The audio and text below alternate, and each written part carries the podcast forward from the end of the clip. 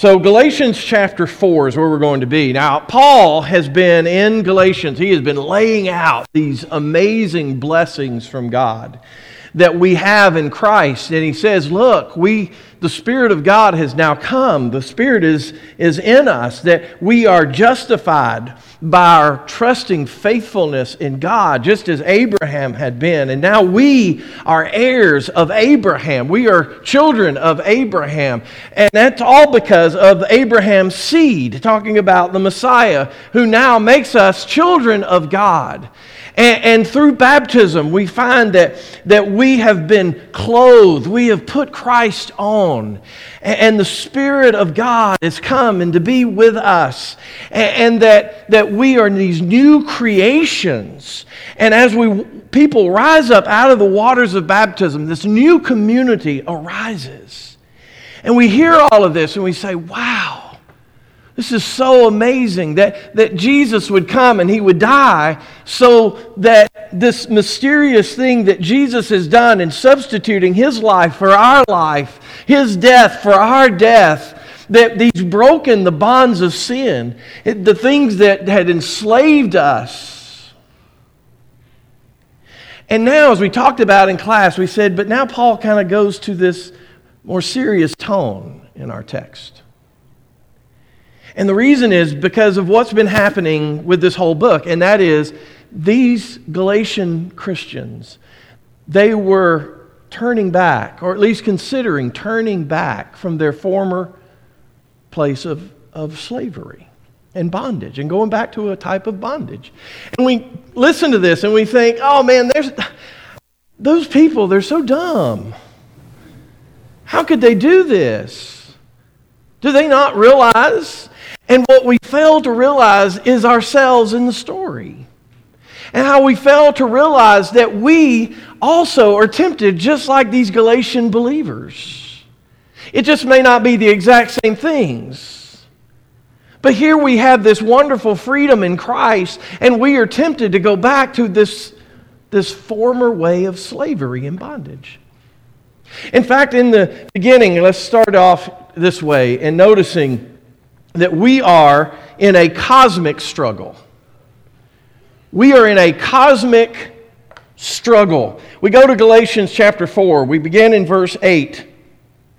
He says, But in the past, when you didn't know God, you were enslaved to things that by nature are not God's.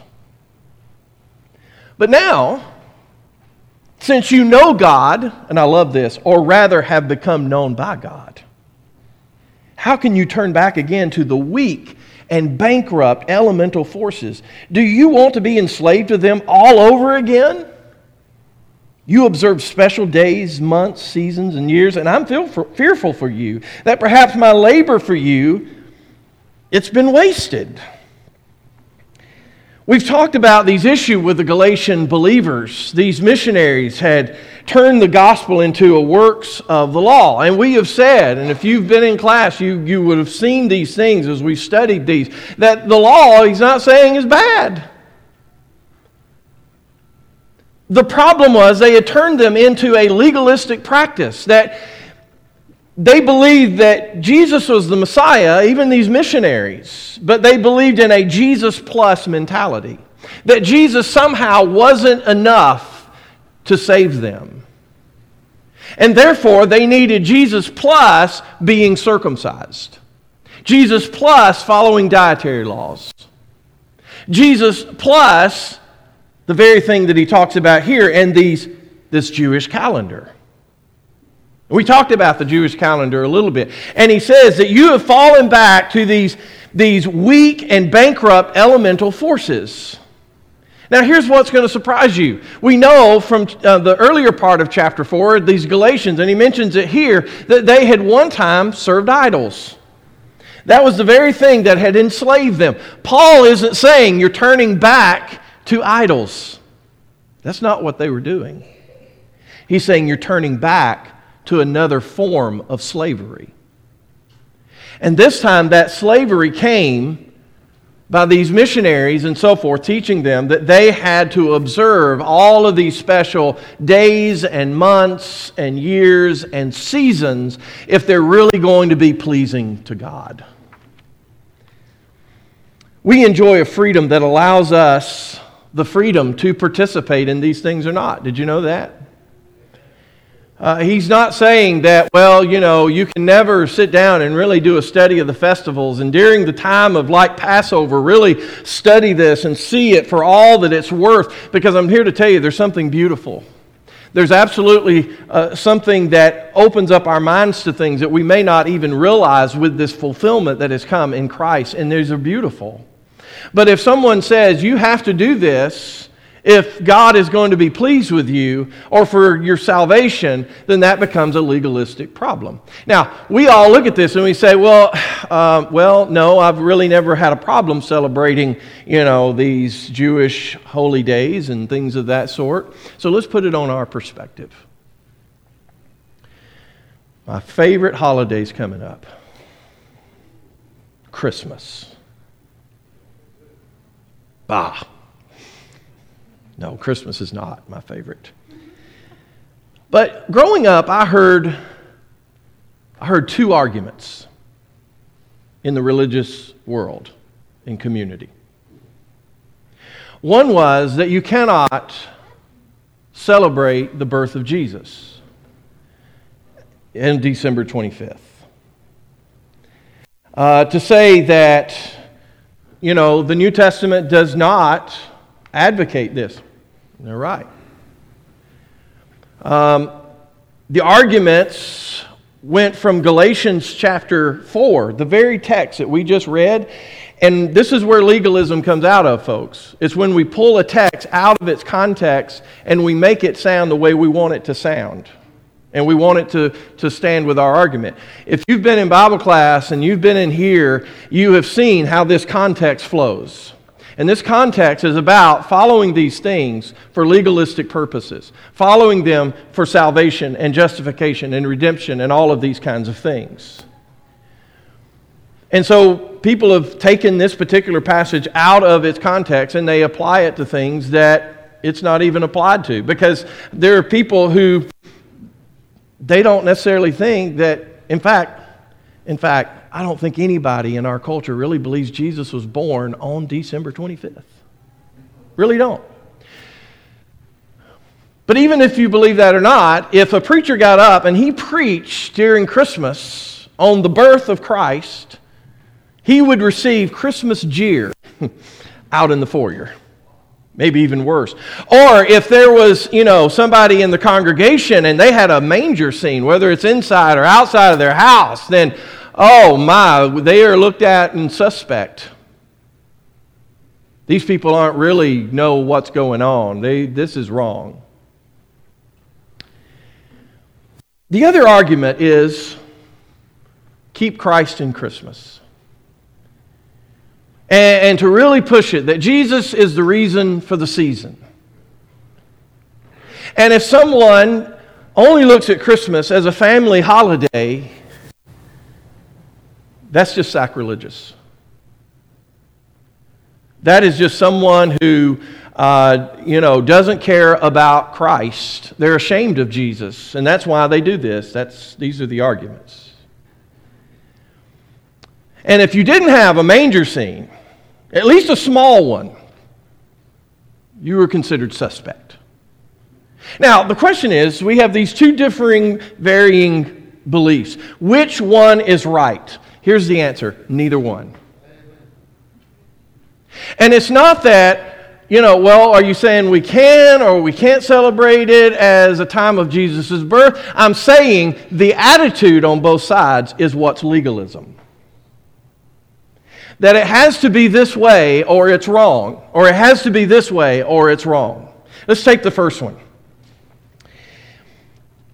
And, and let me say this do you really think Jesus has a problem if we think about his birth on December 25th? Do you really think, with all the things going on in our world, that this is the thing that really upsets him?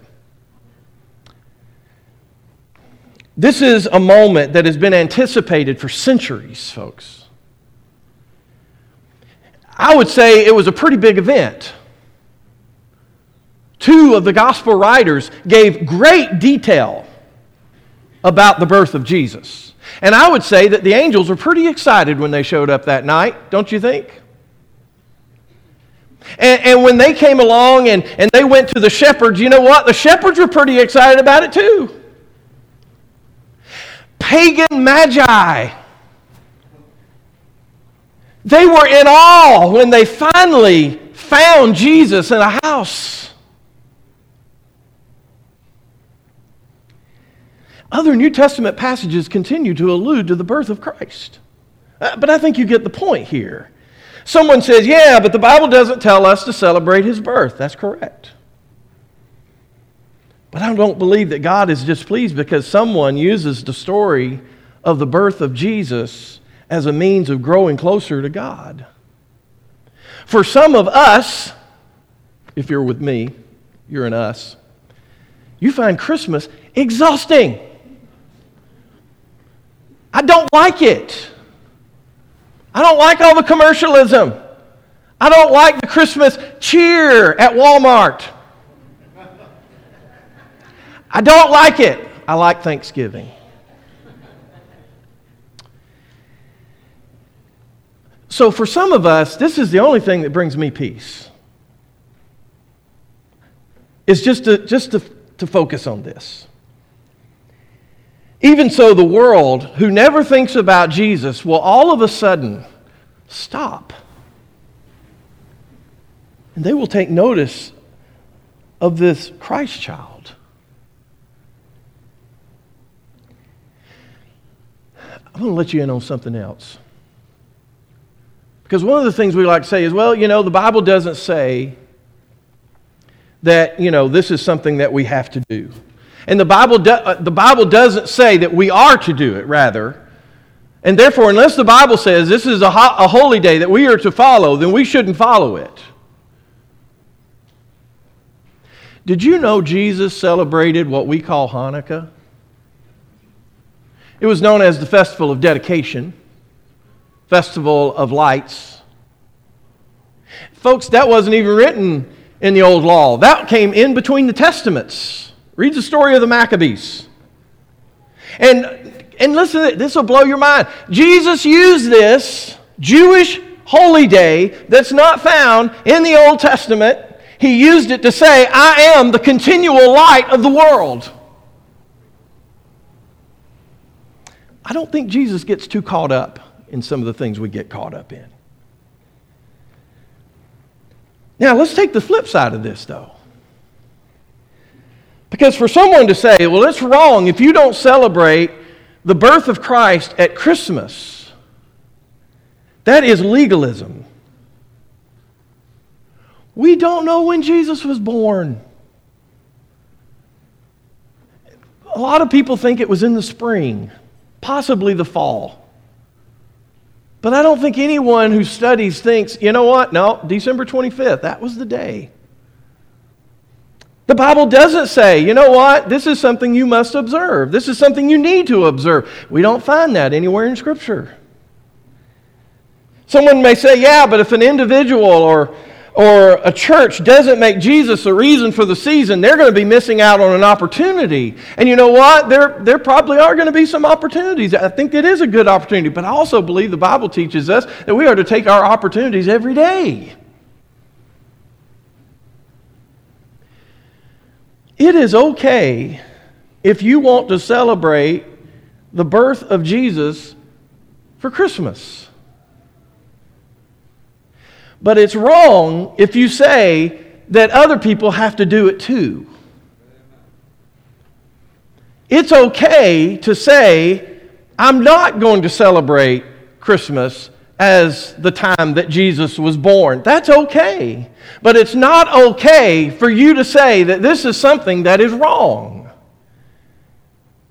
We go right back to these, these, these, these bankrupt, worthless, elemental forces that have enslaved us. And we catch ourselves and we're all wrapped up in this thing and it stresses us out. Do we really believe that's what Christianity was about? Folks, we're free in Christ. There is very little that is given about our procedures for worship. Very little is given about how we study the Bible.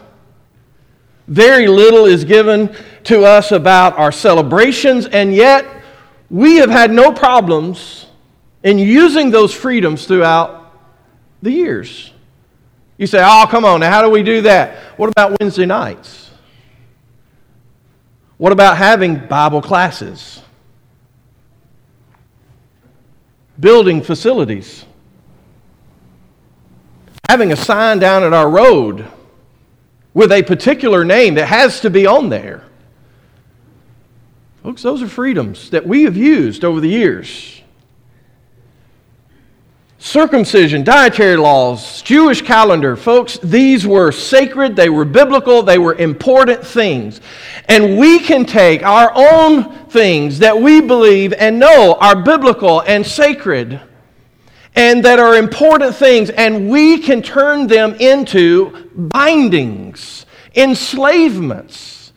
Let's just take something that I think we would all agree is saying this is sacred, this is biblical, this is important, and we'll take prayer. When I was a kid, I remember this. When I was a kid, when they would have the opening prayer, all the men were supposed to get either out into the aisles or where they were, and they were to kneel. Anybody grow up and that okay? So all right, see there. See, I, I'm not. I don't just make stuff up up here, folks. And I remember those days. Is there anything wrong with someone kneeling in prayer? No. The Bible talks about all kinds of postures in prayer. But what would be wrong is to say that unless you get down and kneel, that you are not being reverent to God. We can bind prayer as to when a prayer has to be said. And this hasn't happened here. This has happened uh, in a couple other places I've been before. And, and they said, you know what? You have to end Bible class with a prayer. Whoa. All right, first of all, find Bible class in the Bible. Secondly, find me where they ended that Bible class, which isn't there, with a prayer. Is it, is it wrong to have a prayer in your clothes? No. Is prayer important? Yes. Are we to be about prayer and to pray without ceasing? Yes. But folks, we can turn it into an enslavement. Listen, I may have certain ways and certain people and certain things that I like to do in prayer, and I believe this is a good time to pray. But if I bind that on you, and if you don't agree with me and you don't do it the way I do it, that is legalism. And I don't care how good prayer is. Folks, what he's saying here is you are in a cosmic struggle.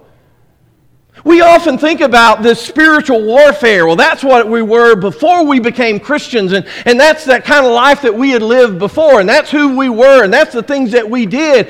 And, and then we think, okay, but now I'm in Christ. I'm free from all that. Hey, Satan can't touch me. Let me tell you something these weak and bankrupt elemental forces, they will take anything they can in order to enslave you. And so Paul says the things that is enslaving you are things that are sacred and that are biblical and that are important. But we don't have a problem with that, do we? Hey, let me tell you something. We, we struggle with this. And, and I also am going to tell you this it destroys your freedom. As we've seen through this letter, it does something else, and that is it divides the body of Christ. In class, we talked about the motives of these missionaries. In fact, look at verse 17. He says, They are enthusiastic about you, but not for any good. Instead, they want to isolate you so you will be enthusiastic about them. Now, it is always good to be enthusiastic about good and not just when I am with you. He's saying that their very practices, this enslavement that they have brought you to, this legalistic following of the law, he is saying, folks, it's isolating you.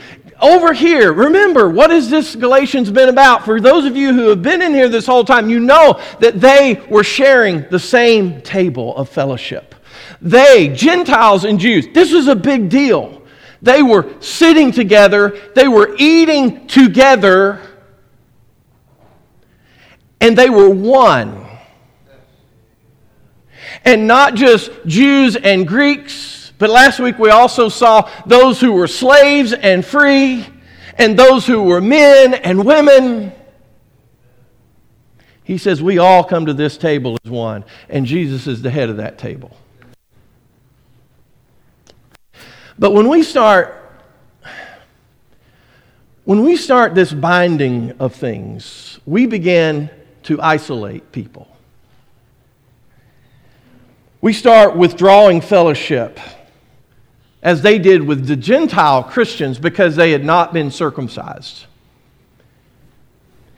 And we can begin to withdraw fellowship from people that we believe are different. And it's a club mentality. If you don't think exactly the way I think, if you don't do things exactly the way I do things, then we just can't be in fellowship. And we can get in our groups and we can gossip. And we can talk about those that we don't believe are as spiritual as we are. We can judge what true spirituality is supposed to be. And we drive wedges in the body of Christ. We fight over who's right and who's wrong rather than focusing on the fact that we have been rescued from this present evil age.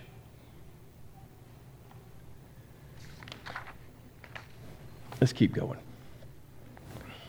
Be Jesus. Be Jesus. Verses 12 through 14.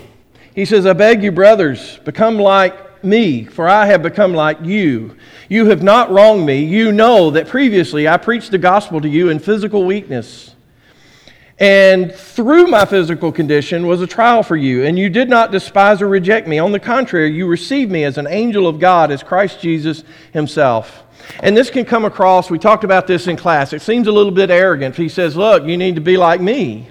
But you need to understand the philosophy of the day and how things were, were done in the day. And we talked about that in class. And there was always to be, if you had a philosophy, if you had a belief, that there is to be emulated. And so that, that those that, with whom you speak, that they can see this. Folks, we're talking about discipleship. We're talking about the Vine Project that, that we keep talking about, that we keep just leaking little bits in, at a time as we continue to study these things for ourselves and we make changes in our lives. Because listen, that's what it's all about. It's about emulating others who are in Jesus. You say, yeah, but we're supposed to follow Jesus. Yes, I'm not talking about that. Paul says, imitate me as I am in Christ. And notice what Paul says in there. He says, as I also had emulated you. In what ways did he emulate them? He said, because you had joined in this table with Jews and Gentiles, and now you're pulling away. Folks, we need to be Jesus.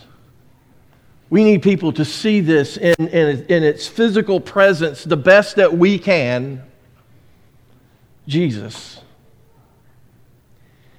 Okay, I got to keep going. I got to keep going. Last point we are family. 19 and 20, he says, My children, again, I am in the pains of childbirth for you until Christ is formed in you. I'd like to be with you right now and change my tone of voice because I don't know what to do about you. Paul uses this metaphor of birth pains. And he says, with this birth pains, the birthing of the Galatian congregations was a part of God's plan for this new creation. And he considers them his children. And we see this over and over again, this type of metaphor as we go through the scriptures. Because when someone comes and they teach you the gospel of Jesus Christ, they become a spiritual parent to you. That's again part of that discipleship. Now, the, the goal isn't for you to be a child the rest of your life. We, we want our children physically to grow up and to have children of their own. That is what the process is about. Jesus began and he birthed these disciples. And these disciples, they birth more disciples. And it continues on as we go throughout history. And that's what we are to be about as well. But what I want you to see is that he says we're family. All right, I know you're fickle. I know sometimes you're not very loyal, but we're family. I want to say some things very personal here. It bothers me to no end when brothers and sisters in Christ from this congregation leave and they go to another place. And, and let me say this I also realize there are some occasions where that needs to be. It's, it's a good thing, and we're not going to get into all of what that is or what it isn't. But what I find is a lot of why people will want to go and leave what is to be their family and go join another family is because, well, I like their style of worship better. Well, I like their youth program better. I like their young adult program better. I like these things better.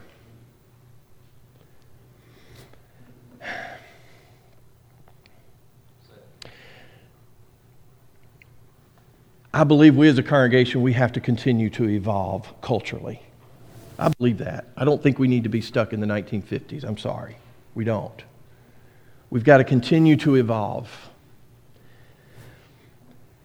But it really bothers me when I see people who leave and they go other places, and I know, I know for a fact that they have been loved on and they have been cared for. And I know, and I know for a fact, some of these have been helped, whether it be financially or emotionally or during the worst time of their life. And the body of believers were there for them.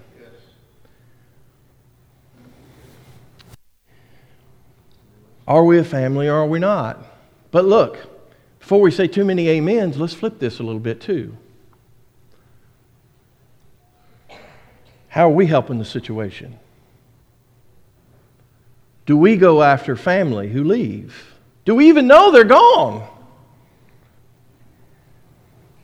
And I know there are times, and listen, usually when people are ready to leave, they're ready to just, most of them are ready to just make a clean cut, okay? And what I mean by that is, I really don't want to discuss it anymore. I've made a decision and I'm gone.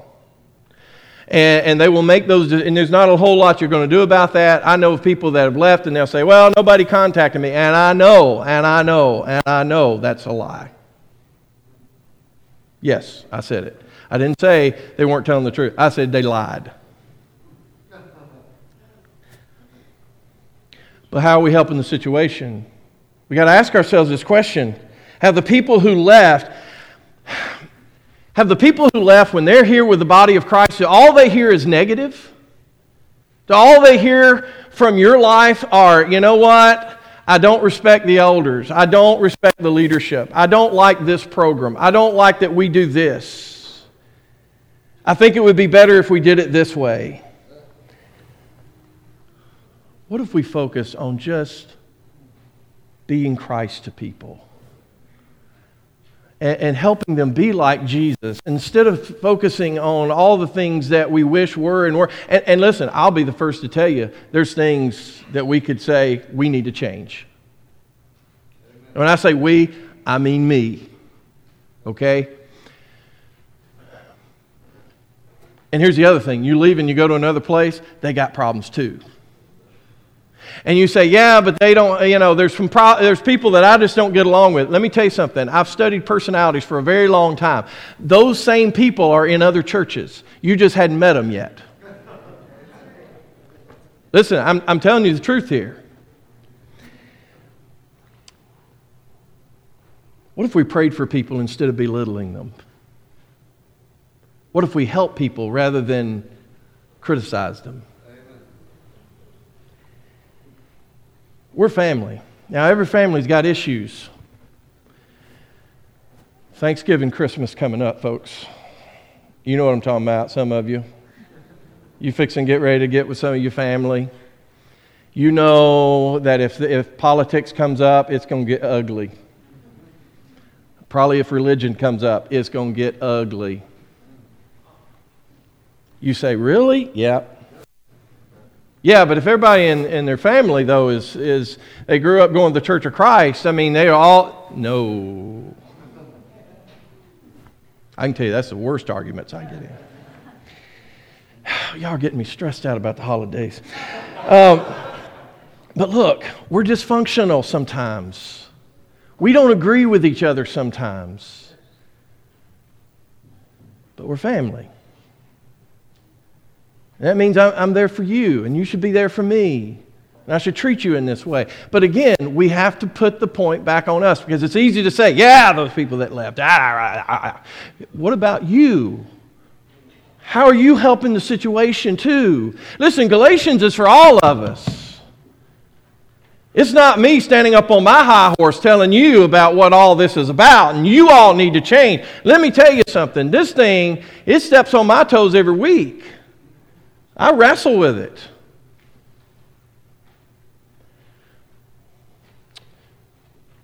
Let's keep this simple. We're all sinners in need of a Savior. It's hard enough being like Jesus in the sense of that we are in his perfection of love and care and compassion without adding on all of these other things, such as when Christmas is or isn't, or how it's supposed to be celebrated, or, or you know, our, our assemblies have to be this way or it has to be that way. And eh, folks, do we not understand there's a freedom and a joy that we have in Christ and that we just we're so tempted, this cosmic struggle is we are so tempted to bind ourselves to things that God just doesn't talk about because He doesn't really care about it. Because if He did, it'd be in here. Here's what He cares about He cares about your soul. He cares about rescuing you because you can't do it yourself. And for those of us who have been rescued, listen, that's what He cares about. And for you to continue to grow and to be like Him and to emulate Him so that others can see Jesus in my life. Folks, that's it. Getting caught up in all this list of rules. We're just going back to the weak and the bankrupt elemental forces of the world.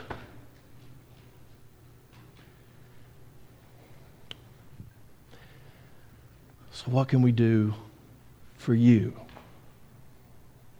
And maybe you're that person, and you know what? You haven't come to this Jesus. But you're finding out he's pretty awesome, and he's a lot better than the people who are trying to emulate him. And maybe you're that person who's here this morning and you say, you know what, I am discouraged. I'm discouraged with my family, my Christian family. And I, I, I want to sit down and talk about it because I love them. And, and, and what you find out sometimes is just misunderstanding. Sometimes you find out that you're the problem. We don't like to hear that, but you know, it is. I don't like it when I find that out. But look, we're all a group of people who are in an unredeemed world, and we're just waiting for Jesus to come. And I would say more than anything, if there's something in your life that we can help you with and pray with you about, let's do that. And it doesn't have to be right now when we sing and, and all this kind. We want to be here, though. If you're, you're ready for that, but you may say, well, I've got some private things we need to talk about. Listen, do that because that happens probably more than you think. We encourage that. If we can help you in any way, come now. As Together we stand and as we sing.